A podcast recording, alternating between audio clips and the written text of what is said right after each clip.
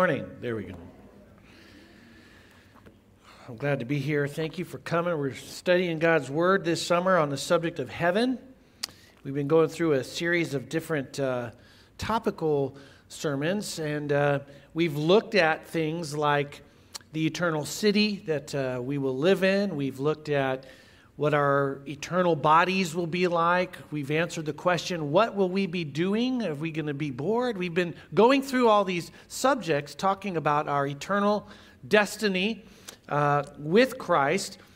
And today I've titled the message, The In Between, Part 2. And the reason for that is because last week we looked at a, a lesson that came out of a passage where uh, Christ told the story about a rich man and Lazarus who uh, died and went to a place called Abraham's bosom. And we were talking about that. And as we, what came out of that was there are some things from that story where we learned that God uses um, temporary things. But let me hold off on that for a second because what I, here's what I want to start out with today. Every time we've talked about something like the eternal city, and, and it's described, and we look at that and we go, oh, that's, that's just great. That's going to be in the future. This is what our future bodies will be like. Oh, that's going to be great. That, that's in the future. But there are some passages in Scripture where we read them and we go, oh, that's great. That's going to. Oh, but wait a minute. There's something mixed in there that doesn't seem like that belongs in eternal destiny. And there's a mix. It's like, it's almost like there's a place where we're almost to eternal destiny, but not quite there. And let me just read a few of them for you to, to, so you can see this. So this comes out of Isaiah. Isaiah is a prophet that talked a lot about uh, uh, future. And he says in chapter 11 of the book of Isaiah, he says, Now I'm going to read to you some verses that are before these. So listen, and then we'll pick up here. But he says, The wolf shall dwell with the lamb, and the leopard shall lie down with the kid, and the calf and the lion and the fatling together, and the little child shall lead them. The cow and the bear shall feed, their young shall lie down together, and the lion shall eat straw like the ox. The sucking child shall play over the hole of the asp and the weaned child shall put his hand on the adder's den. They shall not hurt or destroy in all my holy mountain. For the earth shall be full of the knowledge of the Lord as the waters cover the sea. Now, you see, you hear those verses and you go, well, that sounds like peace He's talking about a lion and a lamb together, a child who's near a snake and he's not a, he doesn't, there's no harm, there's no destroying. That sounds like the future and that's often the, and that's great. But then Isaiah says this In that day, and this is where I put it up there, in that day, the root of Jesse shall stand as a signal for all the peoples of him shall the nations inquire, and his dwellings shall be glorious. In that day, the Lord will extend his hand yet a second time to recover the remnant that remains of his people. Now, there's a couple things in those verses that you go, wait a minute. How can that be part of destiny? How can there be people who are still inquiring about God? Aren't we all believers at that point? Why do we need to ask questions and inquire? You see, Wayne Grudem, a theologian, said, Here some are still seeking the Messiah and apparently coming to salvation, and here also the Lord is still gathering the remnant of his people from various nations of the earth. It does not seem, therefore, that the eternal state has begun yet. In Psalm 72, he says, He will rule from sea to sea and from the river to the ends of the earth. The desert tribes will bow before him, and his enemies will lick the dust. The kings of Tarshish and of distant shores will bring tribute to him. The kings of Sheba and Seba will present him gifts. All kings will bow down to him, and all nations will serve him. For he will deliver the needy who cry out, the afflicted who have no one to help. He will take pity on the weak and the needy and save the needy from death. He will rescue them from oppression and violence. And I've been picking out the parts and putting them up there that are, are the aspects that you go, wait a minute, how can that be part of eternity? That doesn't seem right. And yet, when I started out, everything I was saying, that sounds like eternity. He's a ruling uh, from shore to shore, he's recognized. But then you get to this part and you say, well, how can there be those that are needy that cry out, taking pity on the weak, saving the needy from death? And it seems like a mix, doesn't it? Let me give you one more. This comes from Zechariah. He prophesies about a coming age in which there's a great transformation of the earth. he says in Zechariah chapter 14, and I'm not going to read all of it, I'm going to just give you some parts. It's a lot of verses, but it says, Then the Lord your God will come, and all the holy ones with him. On that day there shall be neither cold nor frost. And he goes on to describe, and on that day living waters shall flow out from Jerusalem and the Lord will become king over all the earth. On that day, the Lord will be one and his name one. And this shall be the plague with which the Lord will smite all the peoples that wage war against Jerusalem. And he goes on to describe that their flesh shall rot uh, while they're still on their feet. But then he goes on and says, Then everyone that survives, all the nations that have come against Jerusalem, shall go up year after year to worship the King. And the point that I'm making here is that I'm reading to you these texts of scriptures, and they seem to indicate a, a coming age where there's a lot that's described that sounds like eternity. But then there's some little things weaved in, we go, well, that, that doesn't seem to fit in eternity. And that's why I'm coming back to this idea of God's use of temporaries. And I set this up last week when we talked about the rich man and Lazarus. And show me the next slide. Do you remember last week we had the chasm? And I used this to illustrate the great chasm because in, in Abraham's bosom, which was what, where it was described that the rich man who died and Lazarus who died went, and they were separated, and they were on two sides of this. Abraham's bosom was made up of three places. There was Hades, which was a place of torment, and then there was a great chasm, that was another part of it, and then there was paradise. And the rich man went over to Hades, and Lazarus was in paradise. And we talked about that last week, but one of the things we drew from that story was God's use of temporaries. Because Hades in that story is a temporary hell. It's not the final hell. It's not the eternal hell. When you get to the end of Revelation, you have the lake of fire, which is being prepared. After the great white throne judgment, those who are judged will be cast into the lake of fire. But prior to that, the Bible says that death and Hades will give up the dead, and then they will stand trial. And then they go into the lake of fire. So there's temporary hell. There was a a time in the timeline of history where Christ died on the cross. Before that time, those who put their faith in God and his promise of a future Messiah, when they died, they went to Abraham's bosom, but they it was like a holding tank for all these souls. And on one side were those where Lazarus went who had faith. But that's a temporary heaven. It was a temporary paradise. Because as we talked about last week, Christ came and he went down into paradise and he collected them and he brought them back with him. He took captivity captive, it says. And now, Paul says, absent from the body, you're with the Lord in paradise. We looked at temporary bodies.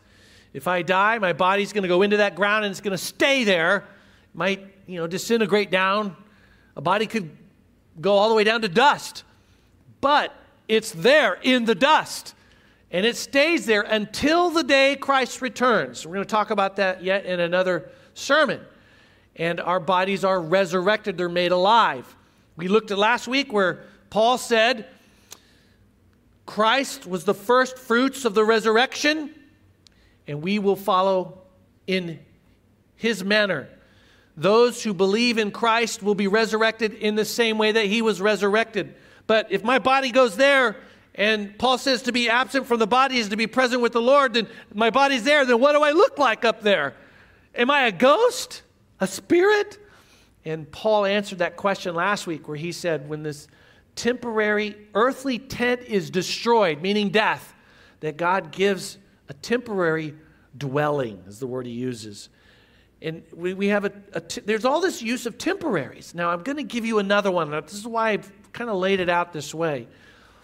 The, the temporary that we're going to look at today is something called the millennium. And it works like this right now, Earth, here's where we are, where we live. There's an eternal destiny here. We've been talking about the eternal city, the eternal king, our eternal bodies, our eternal work.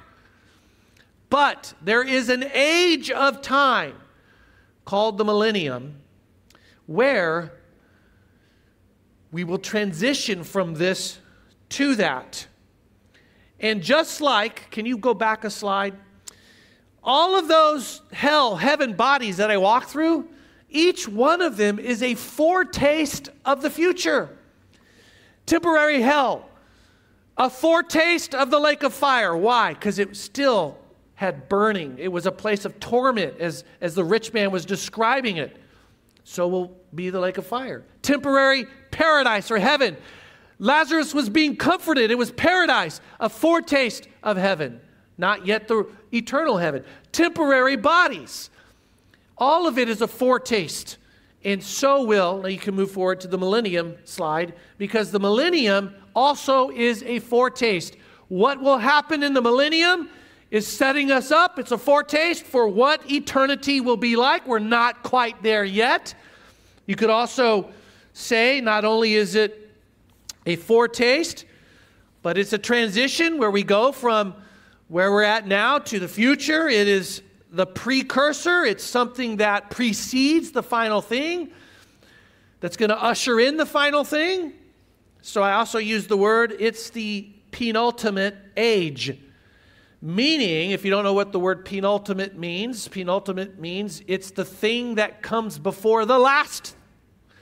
So if you're watching a TV show and there's 24 episodes in that show, the final 24th ultimate episode, but the 23rd episode would be the penultimate episode. It's the last one before the last one, is how you think of it.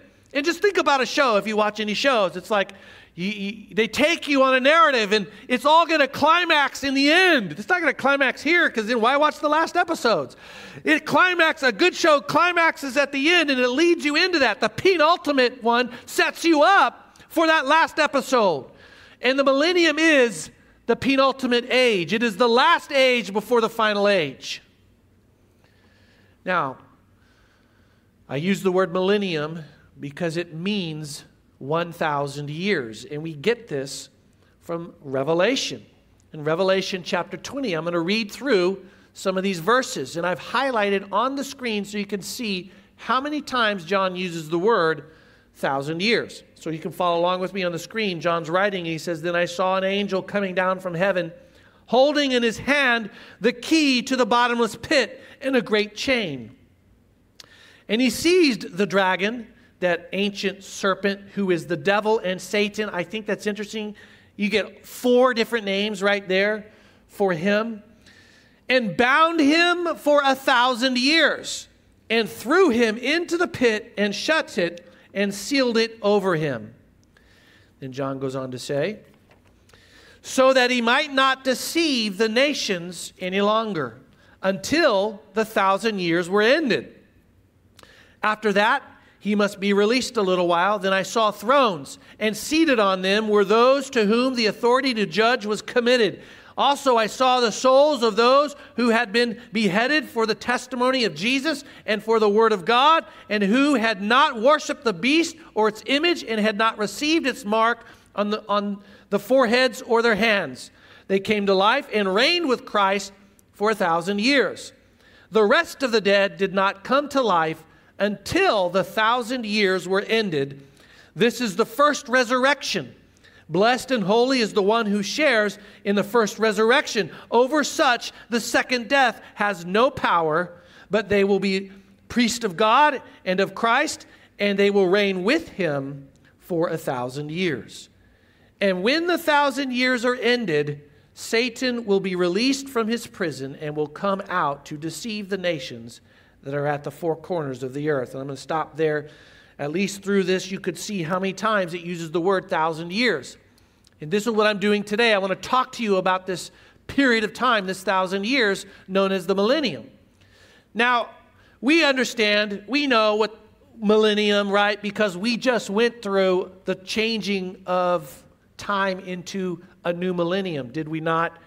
Where were you when we went from 1999 to 2000? You, can you think in your head where you were? Where were you? Do you know where I was? I actually, this came to my mind in the last week as I was preparing this. And it gave me an idea. I always like to think about how I'm going to present uh, a sermon. Do you know where I was? I was standing right out here at the amphitheater preaching a message here at Bayview Church. I wasn't even a member here. I was a youth pastor at another church up in Jigo, Jigo Baptist Church. And I had begun to network with other youth pastors. And there was a guy here named John Barry who was working with the youth, and we collaborated. And we were figuring this out because I asked, who is here at this church at the turn of the millennium? Anybody? Wow, talk about a turnover. Yeah, right? Yeah, and where were you? Where, did any of you come to the, did you come to the, uh, were you here? You, do you remember me preaching? Do you, I don't, you know, no, it wasn't, it was forgettable, right? Is that what you're saying? It was forgettable. That's better than Robert Oshiro. He, first service, he says, I was here. I said, were you at, uh, were you at this party? No. I says, you were at another party, you know. But the point is, I can remember I was standing there, and in my mind's eye, I, I remember once I turned around and I looked out and I pointed out all the lights over there. Because do you, everybody, do you remember the, the millennium? It was like, it's going to be the end of the world. The computers are going to like not know what to do. They're going to change over. The lights are going to go out. And people were hiding food in their closets just in case. I mean, do you remember this? And I remember I preached this sermon. I'm standing out there and I was like, the millennium's almost here. Look over there. The lights could be gone in an hour and all, you know, and it was like leading into the message, you know. And it was like the countdown to the millennium. But that's what I want to do today a countdown to the millennium. I'm going to give you five points five, four, three, two, one to the millennium. A countdown. And you're going to get an overview of what this time period is. And I hopefully walk away from here with a better idea of it. so here's the first one, the five. Five, four, three, two, one. Here's five. Five features of the millennium. Five things to describe what this time period will be like. And the first one is it will be a time of peace. So the passage that I just read, you have, as you're reading through Revelation, this climaxing point where all the nations have surrounded Israel and they're against Israel. They want to destroy Israel. And in chapter 19 of, of Revelation, you have the Christ who returns and he defeats them. And then we go into, so you have this great battle known as the Battle of Armageddon. And then you go into chapter 20, that's where we're at. And now he's going to set up his kingdom. Okay? And what will that kingdom be like? And the Bible tells us it will be a time filled with peace. Now, many of the verses I'm going to give you, they come out of the Old Testament. The prophets of the Old Testament often were looking uh, forward in time and describing um, eternity and describing things like this. Micah chapter 4, verse 3 says, He shall judge between many peoples and rebuke strong nations afar off. They shall beat their swords into plowshares and their spears into pruning hooks. Nation shall not lift up sword against nation, neither shall they learn war anymore. It will be a time where there are no wars. Christ the King will accomplish what the UN has never been able to do. The UN has come together. Let's bring all the nations together into one um, building where we can talk about our issues so that it doesn't lead to wars. And they haven't been able to prevent that admirable goal. But Christ, when he reigns on earth as a king, his kingdom will be one marked by peace. I like what it says there the sword changed into plows. You see a, a repurposing even of the things of this earth, things meant for war now being utilized. Imagine countries whose, I mean, the U.S. is often known as having the largest military budget in the world. No money spent on that. Don't need to, because there's no wars. Second feature of the millennium, it will be a time of prosperity. I mean, just the fact that there are no wars is going to lead to prosperity. Wars tend to tend to crumble economies, suck resources away into uh, militaries that destroy each other. Famines often accompany wars. There's a lack of food. So, just the fact that it's a time of peace is going to lead to better prosperity. But not only that, Ezekiel says in Ezekiel 34, and I'm just giving you part of this I will make them and the places all around my hill a blessing. And I will cause showers to come down in their season, and there shall be showers of blessing. And he goes on in verse 27 to talk about bringing forth a harvest. Uh, and so you see prosperity. And again, the Bible in these contexts usually use agriculture as a means to communicate these things, but it's not just the farming. In totality, the economies, including agricultural, are going to prosper. And it will be as a result of peace, but also a result of God's orchestration. I will bring showers of blessing. Third feature of the millennium, it will be a time of purity. Isaiah says in chapter 11, the earth will be full of the knowledge of the Lord as the waters cover the sea.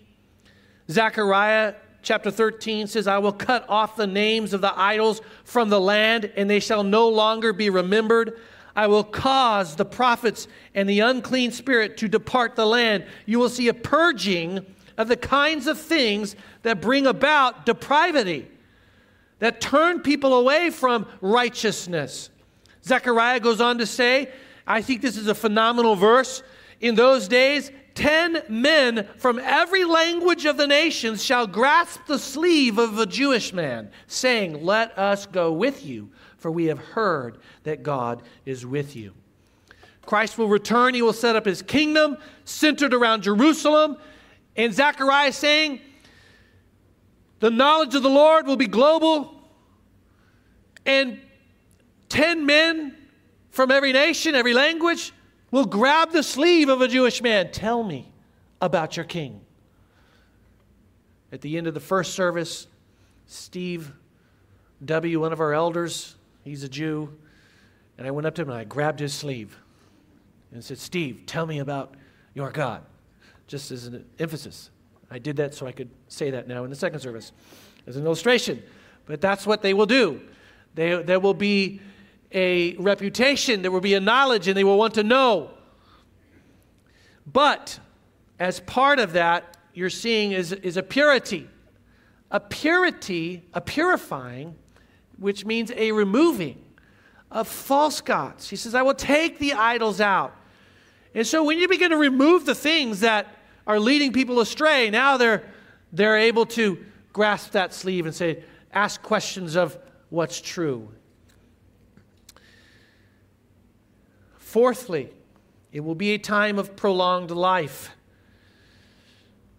Isaiah 65 No more shall there be in it an infant who lives but a few days, or an old man who does not fill out his days, for the young man shall die a hundred years old.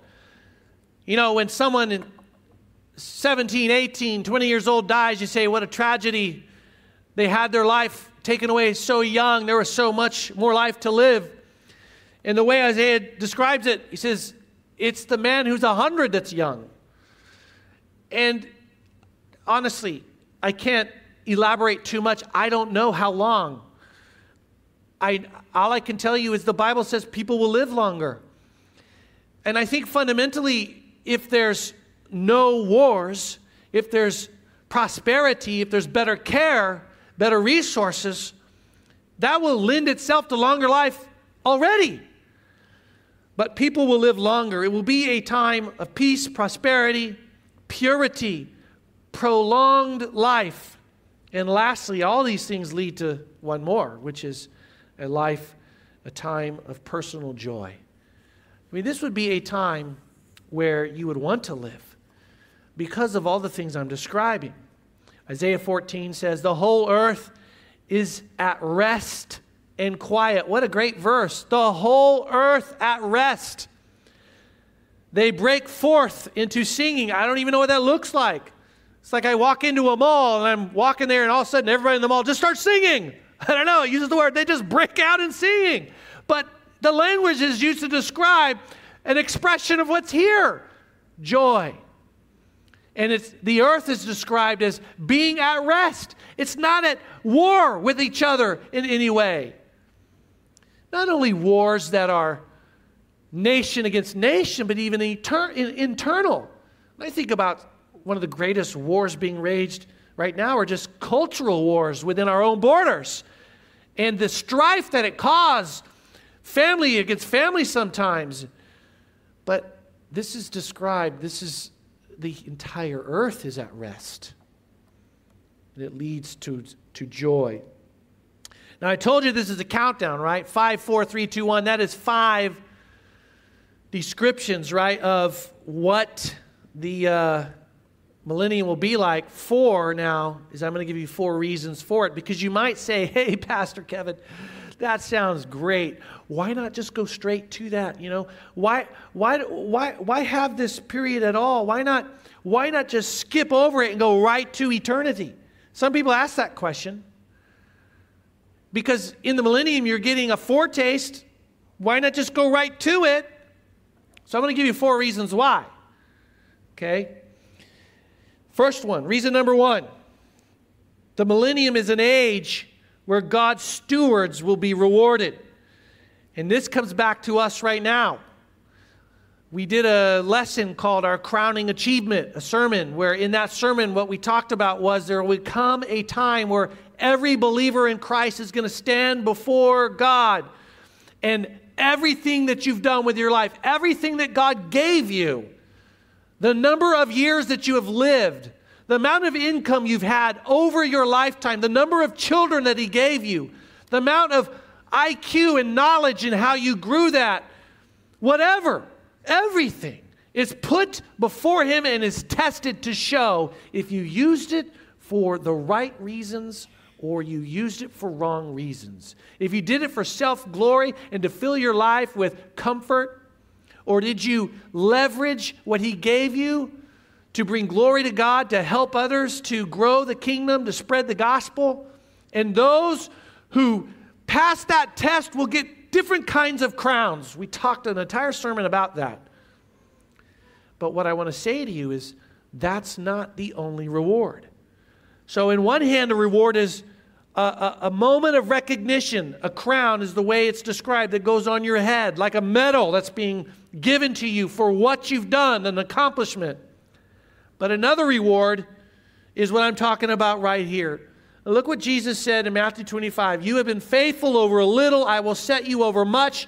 Enter into the joy of your master.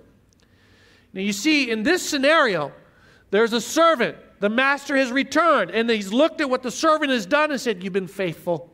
I can see what I put you over.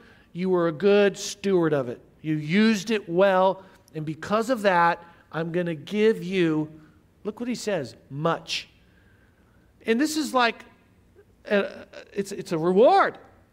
You're being rewarded for being a good steward. Now, see, in our humanity, sometimes we think, well, I think the reward should be, well done, my good and faithful servant. Now enter into vacation for all of eternity. Sit in that lawn chair and drink an iced tea. And we talked about that in another sermon. Entering into eternity means God's going to give us work to do, responsibilities, and based upon what you're doing right now will have an impact on that. Well done, my good and faithful servant. Now I'm going to give you more. And we can relate to this. The first job that I ever had was washing pots and pans in a food service at Stanford University. Stanford University has like 12 different cafeterias. I was working in one of them. I knew somebody there. I got hired. And I remember, you know, your job is like there's a big sink and the cooks, they cook, and then they come and they just put it there. And it's a big pan, and sometimes it was like this. And you would take it and you, and you put over here, and that was your job. You know, it's not really a ton of responsibility. I mean, I could drop a pan, doesn't really get damaged, you know. Not a lot of responsibility. But five years later, I, I had moved up and I was I had a position called student manager, which meant now I was over all of the high school and college age waiters and waitresses for the summer program. Someone like United Way would come in and they'd do a two week conference and we would feed them every meal. There'd be 800 of them that would come into the cafeteria. We'd have to set the tables, we'd have to set out the buffets, we'd have to bring the food out. I'd have to train them, I'd have to organize them, deal with problems, I have to schedule them. Way more responsibility, and never would have been like, well done, pot washer. Now we're giving you this job. This is a lot more responsibility. It's not less. And there's a way in which the millennium is a moment where you are rewarded, where we will see what kind of steward you are right now by what God gives to you. Not only is the millennium number reason number 1 reward for God's stewards, but number 2 reason for the millennium is it fulfills prophetic words. Now, at a base level, what I would say is that there are a lot of prophecies about the future. The pattern that I see in Scripture take the first advent of Christ, which is Christmas. Jesus comes in the form of a little baby. You can go into the Old Testament and you can see all the prophecies about that. For unto you is born a child this day in the city of, you know it, right? That is a prophecy about the future of the coming Messiah. And guess what? it was fulfilled literally, not figuratively, not spiritually. It was literally fulfilled. And every one of these prophecies about Christ coming the first time were literally fulfilled. So when I look at all the prophecies about his second coming and these things that we hear, as a pastor, as a, as a student of God's word, the pattern f- for me, the second time he comes, it's literally fulfilled.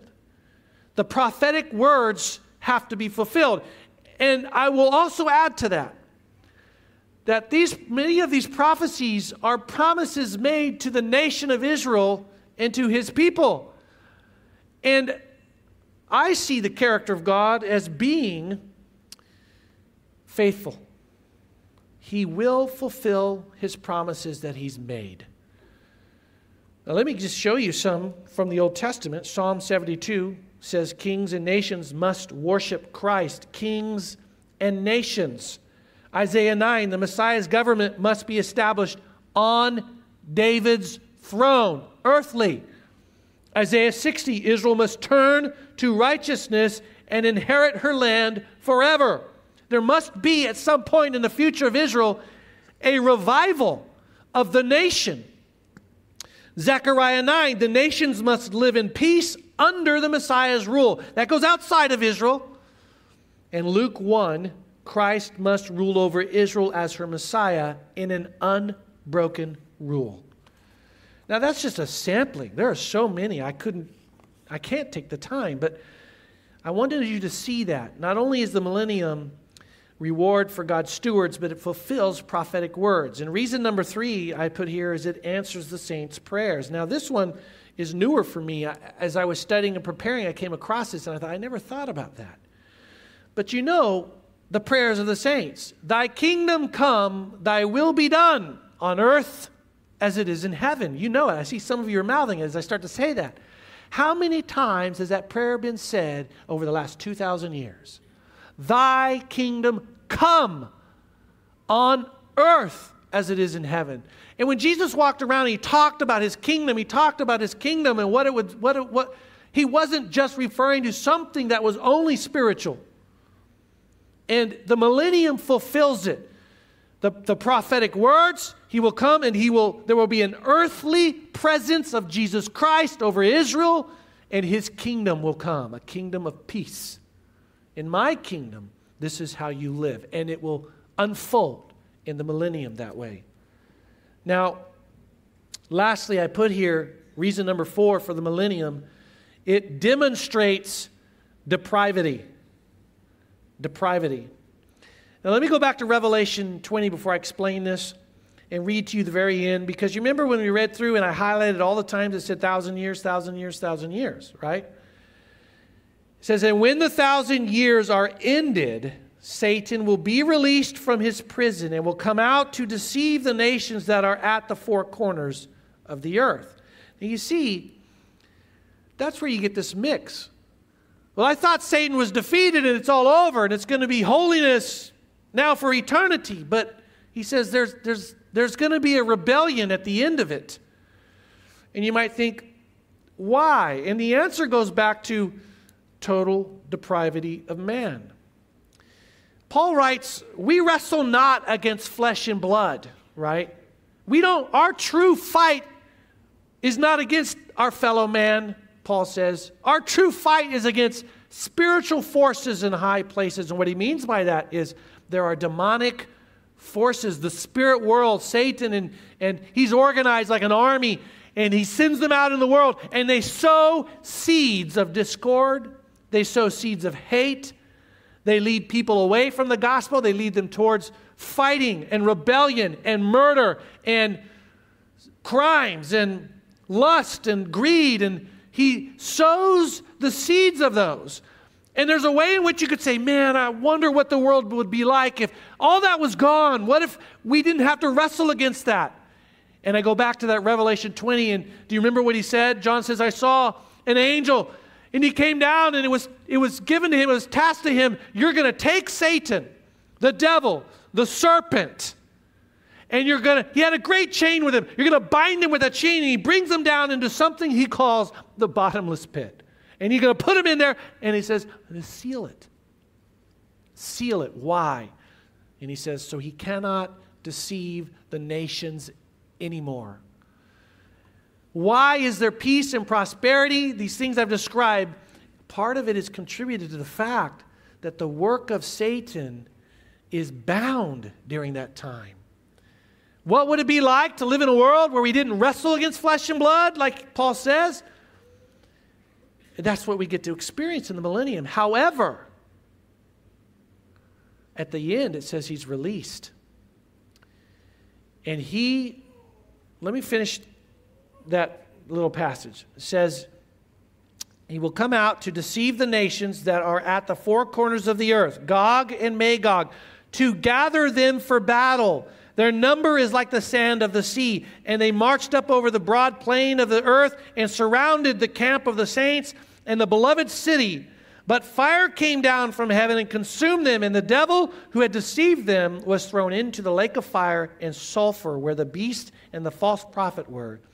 And they will be tormented day and night forever and ever. And the thing you see there at the very end, you see it, the last rebellion.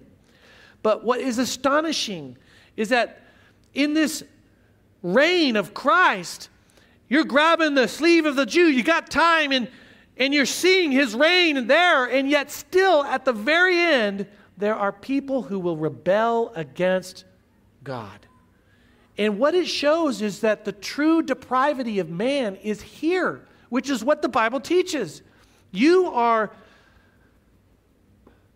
stained with a nature that's inside you that leads you away from God to rebel against Him.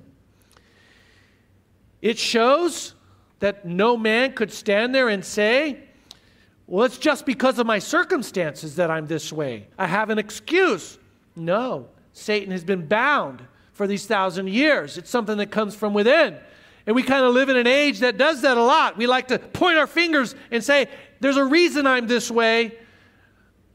I have an excuse. Culture has brought me up this way. Race has brought me up this way. Governments have provided a context for me that have taught me this, so I'm excused. No, it Doesn't matter what kind of family you come from. You will be accountable for the choices that you make. And there's a way in which the millennium draws that out total depravity of man. And lastly, it affirms our need for Christ as our Savior, doesn't it? Now, remember this is a countdown five, four, three, two, one, right? I give you five features of the millennium, four reasons why. Now I'm going to give you three different views of the millennium. I got to, I got to, I got to do this somewhere. And since there's three views, it falls great right here. There's three views of the millennium. I'm presenting to you uh, one particular view, but I just want you to know that within Christianity, there's a couple of the thoughts about the millennium. I'm just going to give them to you briefly right here. Number one, post millennial. Remember, millennial means a thousand years, and you, are going to attach this prefix, the word post, which uh, means the end. And what this view says is that Christ will come back at the end of the thousand years, which is different than what I'm saying. What I've been saying is he's going to come back and then he in, enters, ushers in his kingdom. Now, this view became very popular in the mid 1700s. Uh, it was uh, put out there a lot by, popularized by a pastor with the last name of Whitby. And the view is that the church is going to usher in the return of Christ. Yes, it's a, it's a, all those things you said, Pastor Kevin, are true. It's a time of peace and prosperity, yes, but the church has got to get it done. The church has got to preach and lead people to Christ. If everybody's becoming Christians, it's going to be a better world, and we will usher in the return of Christ. Like Christ is up there and he's watching, he's like, they're getting better, they're getting better, they're getting better. Now I'm coming back. The, the age of peace has ushered me in. Now, the only problem with this view, it's not getting better. Now, true, maybe you could turn around. But this view, as it became popular in the mid 1700s, began to be less popular in the early 1900s when we went through World War I, when we had the Great Depression, when we went through World War II, and a whole bunch of wars through that century. It became smaller and smaller number of people that held it. That's the postmillennial view. Second view I'm going to give you is called the amillennial view. Now, this prefix, the letter A, if you put it before a word, it negates that word. So, amillennial literally would mean no millennial. I'm negating the millennial, the, the thousand years, meaning I, it's, not, it's not real. It's not a real thousand years, not a real period of time. And in this view, it spiritualizes. It, it looks at that and says, thousand years is synonymous with something spiritual, something that's happening that's, bring, that's bringing about peace in the world, but it's not real number of years. This one is more popular than the post millennial, but it is dependent upon spiritualizing parts of Scripture, using allegory. And the problem I always had with this is there's no metric to know exactly how much of the Bible you should spiritualize and how much of the Bible that shouldn't be spiritualized. Some people will go so far over here to spiritualize the resurrection of Christ. It wasn't a real body that came out of that grave. And I've always, and I came out of schools that taught literal interpretation of Scripture. What did, whatever the, the writer says is what he meant. Now, sometimes there is some allegory, but it's usually pretty obvious. I just read to you a verse that called Satan four different names, and one of them was a serpent. It doesn't mean that he's an actual snake. It's describing him as being crafty and sneaky like the snake. That's, that's allegory. I know that, that when I read that, I know that because other parts of the Bible tell me that he's a fallen angel, that he's a spirit, spiritual being. He's not a, a snake. But this view, it, it taxes you with that to try to discern how much of the Bible we should allegorize and how much we should not. Now, I come from a school, and, and I, I said this in the first service, that a great deal of my, especially my master's work, was spent on eschatology and studying these different views. And I think the best view, and the one that's, that is accurate, is the third view, which is the premillennial view, which is what I'm telling you today. That the plain reading of this scripture, that Christ will come back and he will bind Satan and he will fulfill prophecies made. He will reward us, and there will be a time period that he reigns on earth. Now, that's three views five, four, three, two, one. We're counting down. Some of you are like, all right, we're getting to the end of this. Okay. you know, because there's lunch. You're like, five, four, three, two, one, lunch. No, no. Five, five, four, three, two, one, millennial kingdom. Okay? But uh, number two is two kinds of people in the millennium. I wanted, I, I didn't want to pass this over. I just want to, I want you to see this because when we talked about um, our bodies, right? When we talked about our bodies, when we die, we go to heaven, we're with the Lord, we're in paradise. He gives us a temporary one, but when we come back, the resurrected body comes out. What was that body like? And we talked about that. Our old body is perishable, our new body, imperishable. Remember, do you remember this lesson we talked about? And the word I used was transformation. In fact, I even put a little picture of a transformer up there. You know, I wanted that to stick in your mind. There's a transformation that's going to happen. The sin nature that, that we have in us is going to be removed. Okay? There's so many great things about this transformed new body. And in the millennium, what I want you to catch is that there are two, two kinds of people, and there are those that come back with Christ who are transformed in that way. And then, obviously, number two is there are uh, those that are not yet transformed. There are those on earth that have not yet died that will go into the millennium that don't have those kind of bodies. And one thing I, I, point out is, as you read through that uh, Revelation 20, is he says, um, um, he threw him into the pit, shut it, sealed it over him, may not deceive, a thousand years. And then it says um, in verse 4 Then I saw thrones and seated on them were those to whom the authority to judge was committed. Now, I think that has reference to um, Israel, uh, but also I saw the souls of those who had been beheaded for the testimony of Jesus for the word of God. Now, these are going to be people who died, and if they died, they're coming back, and they're going to have this transformed body. They came to life and reigned with Christ for a thousand years. So you see this mix um, that's the first resurrection, he says. But you see this kind of mix, and that's it's to explain it in its totality. I, I cannot, and this is one of the things about eschatology. God gives us something specifically, and there's some things He doesn't give us specifically. But I do notice that about the millennium. Now, five, four, three, two, one, and the last one is there's one King of peace. You know, I put this one here because I get frustrated when I look at leaders of the world. I look at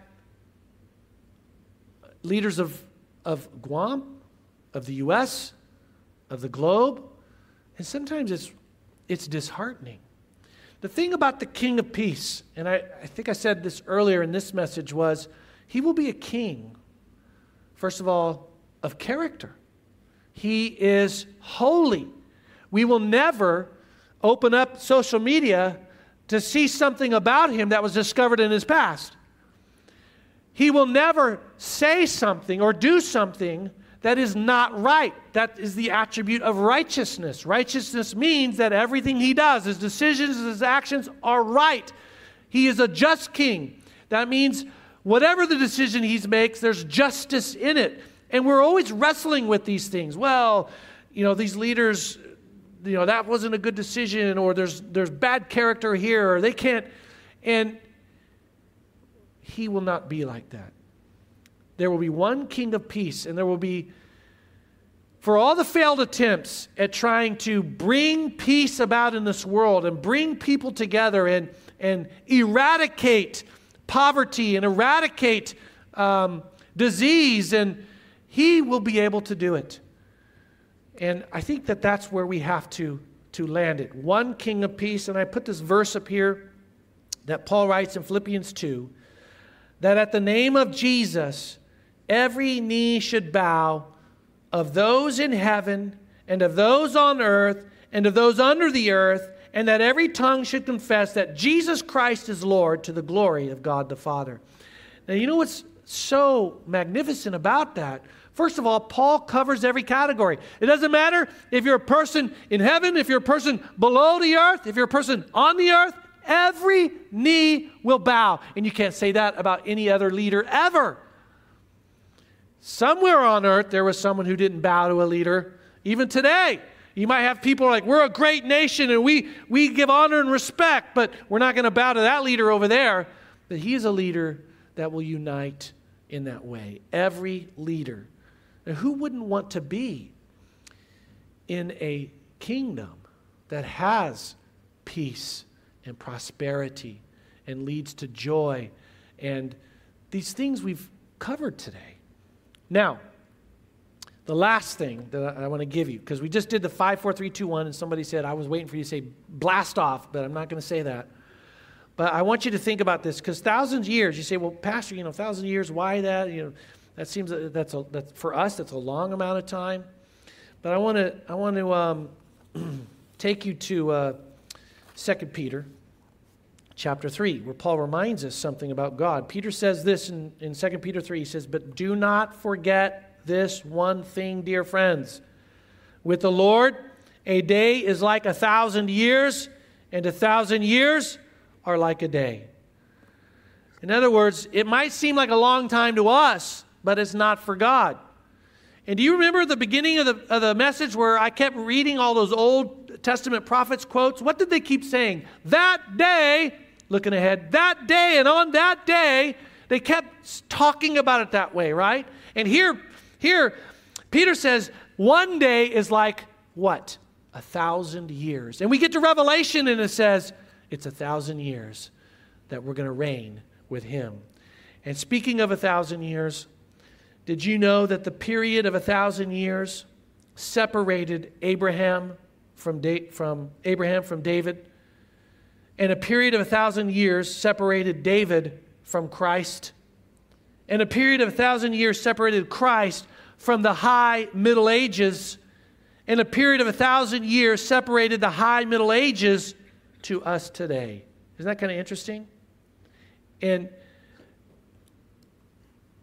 when he returns, we will enter into that penultimate, the last age before the final age.